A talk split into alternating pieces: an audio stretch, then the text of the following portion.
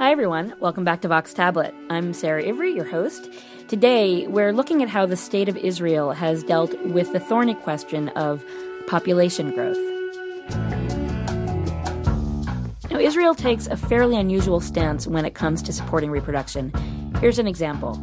Here in the United States, when a woman wants to conceive using reproductive technology, say IVF, she often has to pay for that out of her own pocket. That's not how it goes in Israel. There, health insurance covers as many rounds of IVF as it takes to have not just one, but two children. Now, that's not the only pro natalist policy that Israel has in effect. There are lots of others, and they reflect, among other things, a deep demographic anxiety in Israel. This week on our site, tabletmag.com, Rebecca Steinfeld examines the history of Israel's pronatalist policies. Rebecca is writing a dissertation on the topic, and she's joining us from her home in London to talk about her research. Rebecca Steinfeld, welcome to Vox Tablet. Thank you for having me on.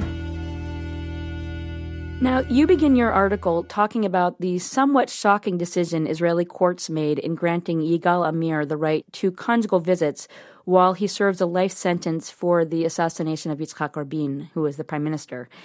Tell us a little bit about that case. Um, I think that Yigal Amir's case is very interesting because of the paradox that it appears to represent. That on the one hand, somebody has been kept in solitary confinement for nearly 16 years, which many would consider to be a form of torture um, and a gross violation of a, a basic human right to have freedom of association with other prisoners. But on the other hand, the right to family life and to father a child has been extended to Yigal Amir. So, th- and this is why I think it's such a fascinating story because in in other countries, um, such as the United Kingdom, in United States federal prisons, prisoners are not generally allowed conjugal visits. Um, it's it's sort of considered a privilege rather than a basic right. But in Israel, by contrast, it's seen as a right, even for somebody like Yigal Amir, who has committed in the eyes of most Israelis, one of the most heinous crimes it's possible to commit. Right. I mean, you say in the article that uh, the decision to allow him to have conjugal visits is consistent, really, with uh, pronatalist policies in Israel that date back to the state's founding in 1948. Yeah. I wonder, Rebecca, if you could walk us through that early history. From the moment of the first Zionist settlers arriving in Palestine under the Ottoman Empire, there was an awareness that there was a population problem in the sense that the Jewish Zionist settlers were in a clear minority um, and they were vastly outnumbered, not only within Palestine itself, obviously in the region too. And in addition to that, there was a pretty marked fertility differential. Jews were having far fewer babies than non Jews. And the desire to establish a Jewish state which necessitated having a Jewish majority, obviously then meant that there was quite a heightened demographic anxiety. And policies were established from the beginning, from the, from the foundation moment of the State of Israel, essentially, uh, to try and encourage, in particular, Jewish fertility. That was the main concern, that Jewish fertility was low. Um, and that's what I saw talked about a lot for my research. And so, for example, in, in 1948, something called the Birth Prizes scheme was set up, which gave women um, an 100 lira reward and a letter from Ben Gurion himself on the birth of their 10th child. And then after that, a range of other policies and laws were established or passed um, with a similar aim. So, for example, in 1968, there was the Fund for Encouraging Fertility, which which gave subsidised housing loans for families that had four or more children, in which one member of the family had served in the IDF. And then I think you see the sort of the same pro-natalist policies in action in terms of the incredible array of fertility technologies and provisions for the uptake of fertility technologies which exist in Israel. So you mentioned in your introduction, for example, the fact that in Israel you have unlimited access to IVF treatment up to the birth of two live children, and according to some Israeli health insurance policies, it's even three live children. And Israel has very much blazed a trail in terms of posthumous reproduction. Um, spouses are now legally able to conceive children using their dead husband's sperm.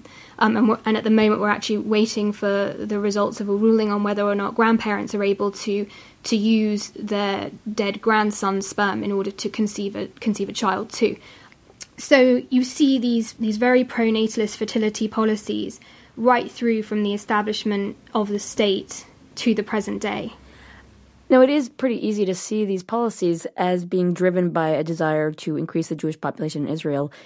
Of course, there's other factors. I mean, if you think back to the Bible, there's the commandment to be fruitful and multiply. So there's religious imperatives. What are the other factors that drive this kind of policy? Well, I, I agree with that, exactly what you're saying. I mean, the, the, question for me was the extent to which, specifically, this demographic anxiety had been the sort of the key determinant of fertility policy, as opposed to the other possible explanations. You mentioned the biblical commandment to be fruitful and multiply. I think that's definitely featured quite prominently, particularly given the, in in a way, the disproportionate political power of the ultra orthodox um, population inside Israel you can see that the sort of religious pronatalism is manifest in certain very specific policy moments. So, for example, in relation to the abortion law, um, I won't go into detail with that now, but I, but I definitely think that, that the biblical commandment and the, the notion of barrenness as this sort of tragic fate to befall a woman is is something that's very influential, not not just for the ultra orthodox community, but I think for the Jewish population in general. In, in addition, some have said that this notion of Israel emerging in the shadow of the Holocaust, in which six million Jews were were murdered, resulted in a sense of duty amongst some people that they ought to make up the numbers in inverted commas. So that that may have featured as well. And and finally, I think that there's what's known as the insurance policy effect, which essentially is that when you're in an uncertain situation and you perceive yourself to be under threat either from war or terrorism, you don't just have one child. It's too risky. But what's quite interesting is that you tend to find that there are sort of fertility spikes, sort of nine months, 40 weeks after events in which that sort of sense of threat is even more heightened than normal. And I think it's sort of a response to um, to that perceived threat and, and the desire for just for not only personal but also national survival. So I think that those, those sort of four factors Holocaust, the Holocaust, biblical commandment, the insurance policy effect, um, and demographic anxiety have all had a an, an, effect on this exceptional pronatalism that exists inside Israel. You've covered a lot of ground, and I want to talk about some specific uh, matters that you've raised. The first thing I want to ask you about, though, some of these policies, like giving uh, uh, a family a hundred lira for the birth of the tenth child, or you know, a stipend if they have a child who served in the IDF if you're talking about a country in which you have an Arab population who are citizens and they have voting rights, but they're not necessarily serving in the IDF, I mean, to what extent are these policies applied across the board? Are they only uh, administered to Jewish mothers? I mean, that, that was essentially my research question the extent to which Israel had established and maintained an ethnically discriminatory fertility policy. Um, and the secondary literature that exists on the subject had essentially claimed that it that it had operated exactly such a policy. And there were certain specific things that were cited, such as, for example, there is a claim in the secondary literature that the reason that Ben Gurion's birth prizes scheme was actually abolished was because so many Arab women were claiming the the reward. Um, and an, another claim is that um, Arab women are the only women in Israel to have been given free contraception. And when I came across these claims in the secondary literature, um, I was quite shocked because it seemed to me that if these if these claims were true and that the policy had been discriminatory, ethnically discriminatory between Jews and non-Jews, then it amounted to a form of racism or or eugenics essentially. And I felt quite dissatisfied for various reasons with the evidence that had been given in the secondary material um, and and some of the some of the deduction. So I went out t- to Israel um, to investigate exactly this question. And there is no short answer. And I'm still trying to ascertain exactly what's gone on. And my, my findings at this stage, I should emphasize, are very much preliminary and tentative. But the impression I get overall is that it certainly seems to me that there have been no policies that have explicitly discriminated on the basis of ethnicity. One could argue that, for example, in terms of the 1968 Fund for Encouraging Fertility and the 1970 Veterans Child Allowances Scheme, that by giving um, child allowances or subsidised housing loans to families in which one member has served in, in the IDF or another national security service, there is an an implicit or a de facto or has the effect of being discriminatory since Jews are obligated to serve and Palestinian citizens of Israel are exempt from serving. But interestingly, those um, provisions were actually abolished as a result of um, a deal that Yitzhak Rabin, in fact, made with the Arab parties when he was in, in power in, in the early 90s. So since then, there have not been fertility related provisions in terms of IDF service. That doesn't exist anymore. And I've certainly found no evidence, for example, to substantiate the claim that free contraception has been given to Palestinian citizens of Israel. And when it comes to the abolition of the birth prizes scheme, what I found in the archives was that, yes, there was definitely a lot of concern about the fact that many Arab women were claiming the award, which I should mention was open to all women, irrelevant of, of race or ethnicity. And in fact, the questionnaires for applicants for the award were actually translated into Arabic so that Palestinian citizens of Israel could apply for the Heroine Mothers or Birth Prizes Scheme awards. So it, it was actually, in, in terms of the nature of the policy, it wasn't discriminatory.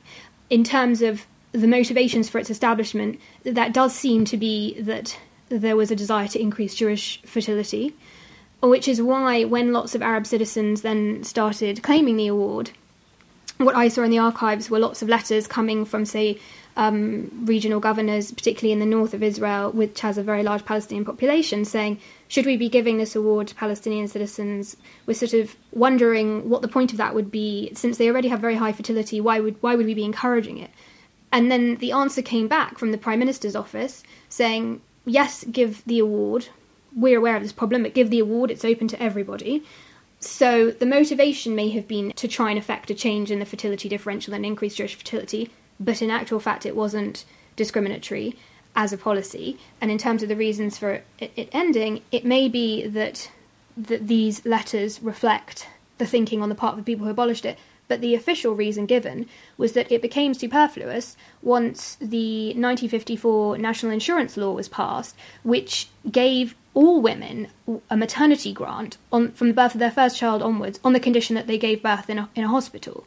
Um, so and that again was open to everyone everyone. And although at first the uptake for that was higher from Jews than Palestinians because more Jews than Palestinians gave birth in hospitals arguably the reason for making it conditional on hospital birth wasn't because there was some sinister ethnically discriminatory reason um, or thinking behind it um, that people knew that you know more Jews gave birth in hospitals than Palestinians. So if we if we attach the two to one another then fewer Palestinians will will get the maternity grant arguably it was a much more a maternal health and a public health concern that you, you reduce maternal mortality by insisting on hospital births. So, yeah. so this shows much more, in my view, the sort of the influence of the medical establishment in formulating fertility policy than it does than it speaks to any sort of sinister ethnically discriminatory intent. What drew you to this topic in the first place? Well, the reason that I was I was drawn to to studying um, the history of Israel academically was because I growing up I was exposed to a certain narrative um, of the history and politics of the state of Israel and the Israeli-Palestinian conflict um, through exposure in Jewish youth groups and synagogue and Sunday school, and then when I went to university I took a general survey course on modern Middle Eastern history, and in the course of reading and researching papers, I came across a whole body of literature that completely contradicted absolutely everything I had been raised to believe. Um, and there was just such a contrast between these these two narratives um, that I suppose it just sparked in me this desire to really want to figure out what had actually happened and which narrative was was true. Um, and so that's sort of what, what sparked my interest academically in the history of Israel. And I suppose for me, the big question that troubled me then and still troubles me now um, relates to this idea um, of a of a Jewish and democratic state, and whether or not that was really just an oxymoron, where you know that you couldn't have um, a state that was simultaneously um, designed to privilege one ethno, national, or religious group above all others, and would also guarantee the rights of all its citizens, irrelevant of their religion or their ethnicity.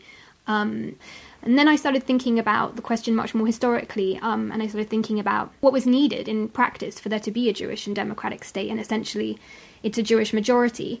And I looked at the statistics and to see whether or not there had been a Jewish majority on the eve of statehood, um, and noticed that, that there very clearly wasn't. That in actual fact there was a about a 68% Palestinian Arab population and a 32% Jewish population. So then I started thinking about population policies um, and then finally into wondering whether or not population policies had included fertility policy. Rebecca, how socially acceptable is it for a woman or a couple in Israel to choose not to have a child? I think that there is intense pressure on people in Israel to bear children.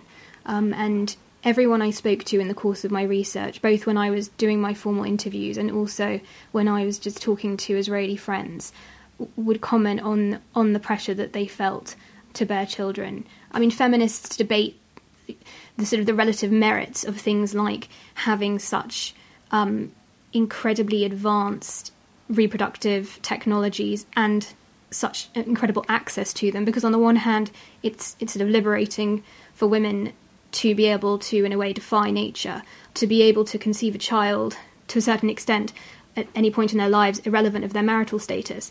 Um, and that's wonderfully freeing. But on the other hand, it puts an enormous amount of pressure on women to conceive for all the reasons um, that I lay out before in terms of providing soldiers for the fledgling nation um, to defend the state of Israel um, and winning the battle of the bedrooms um, against the Palestinian population. And also, I think, in terms of just traditional cultural values about the importance of family that exists for many Jews um, and in Judaism. So I think for those reasons, I think there is there is quite intense pressure. Rebecca, thank you so much for speaking with us. Thank you very much for having me on. Rebecca Steinfeld is a doctoral candidate at Oxford University. She spoke to us from her home in London. You can read her article this week on our website, tabletmag.com. We're really eager to hear your thoughts on this podcast and on this topic. You can send a note to podcast at tabletmag.com. You can also post a comment on our website directly. Vox Tablet is produced by Julie Subrin. I'm your host, Sarah Ivry. Thanks so much for listening. Please join us again next time.